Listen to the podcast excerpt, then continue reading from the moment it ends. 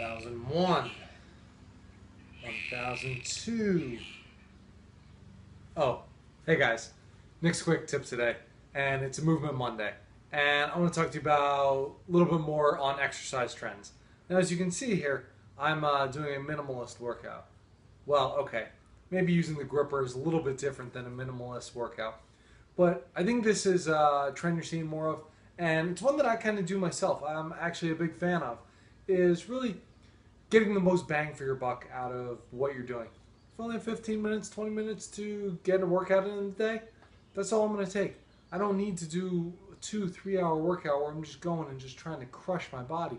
No, I'm going to hit it heavy, hit it hard, get moving, get in, get out.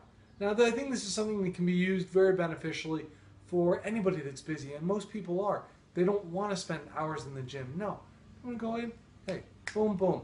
Uh, but just doing uh, small gripper exercises isn't quite going to cut it.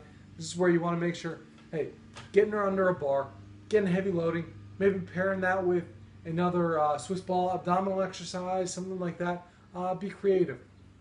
But two, three exercises coupled together, get in, get out, great way to do it for you. So if you're interested, any more tips like this, go over to my website, sign up for the newsletter.